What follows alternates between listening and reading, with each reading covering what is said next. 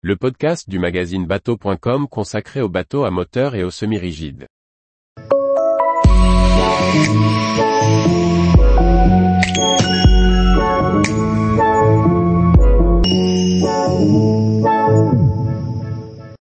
Aménagement du Windy 34, cockpit protégé et cabine pour 4 personnes.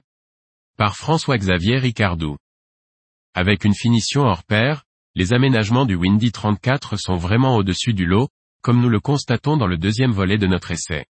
Réalisé avec un vrai savoir-faire marin par le chantier suédois, ce cabine cruiser donne le la pour de sympathiques croisières.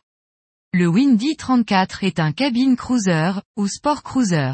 C'est-à-dire qu'il offre à la fois une silhouette basse sur l'eau, sans timonerie ni top, pour garder une ligne affinée, mais qu'il propose aussi une véritable cabine sous le pont pour permettre le couchage de l'équipage et envisager la petite croisière.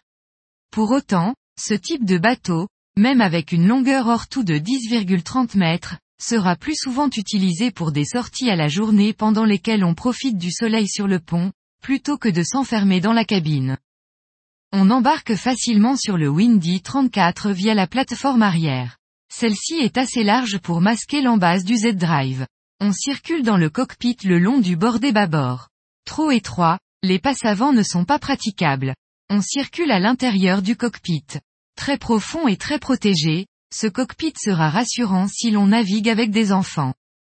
Au-dessus de la cale moteur, dont le coffre s'ouvre avec un vérin électrique, un large bain de soleil accueille au moins trois personnes. Il se situe juste derrière le carré extérieur, avec sa table et ses deux banquettes face à face.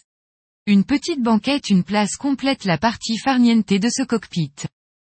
Protégé derrière le pare-brise, le poste de pilotage dispose de trois places face à la route. Des sièges très confortables qui proposent une assise ou une position mi-assise. Juste à côté du volant, quelques marches donnent accès à la plage avant via un pare-brise basculant sans aucun balcon protecteur, ce qui participe aussi à cette silhouette agressive, se promener sur cet espace demande un certain équilibre. On y trouve un bain de soleil et la baille à mouillage avec le guindeau électrique. Même si de simples mains courantes de chaque bord sont présentes, elles seront là plutôt pour y fixer les parbattages que pour offrir une réelle sécurité. Il sera prudent d'interdire cet espace durant les navigations. Avant de nous rendre dans la cabine sous le pont, Notons le travail réalisé sur la sellerie qui offre des assises et des finitions tout confort. La qualité des mousses et des tissus utilisés sont vraiment au-dessus de la moyenne. On n'imagine pas marcher dessus avec des chaussures, pour ne pas les salir, mais surtout pour prendre plaisir au contact avec le pied nu. En descendant dans la cabine, on apprécie la luminosité apportée par les deux larges hublots sur les bordées.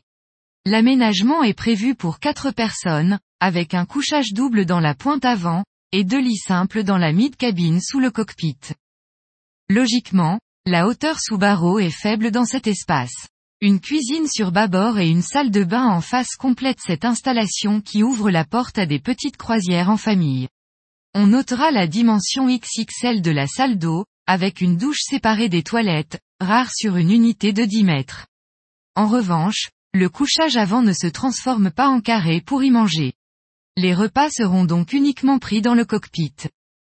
L'ensemble des aménagements se démarque par une finition haut de gamme avec un assemblage et des matériaux qui les différencient de la concurrence. Tous les jours, retrouvez l'actualité nautique sur le site bateau.com. Et n'oubliez pas de laisser 5 étoiles sur votre logiciel de podcast.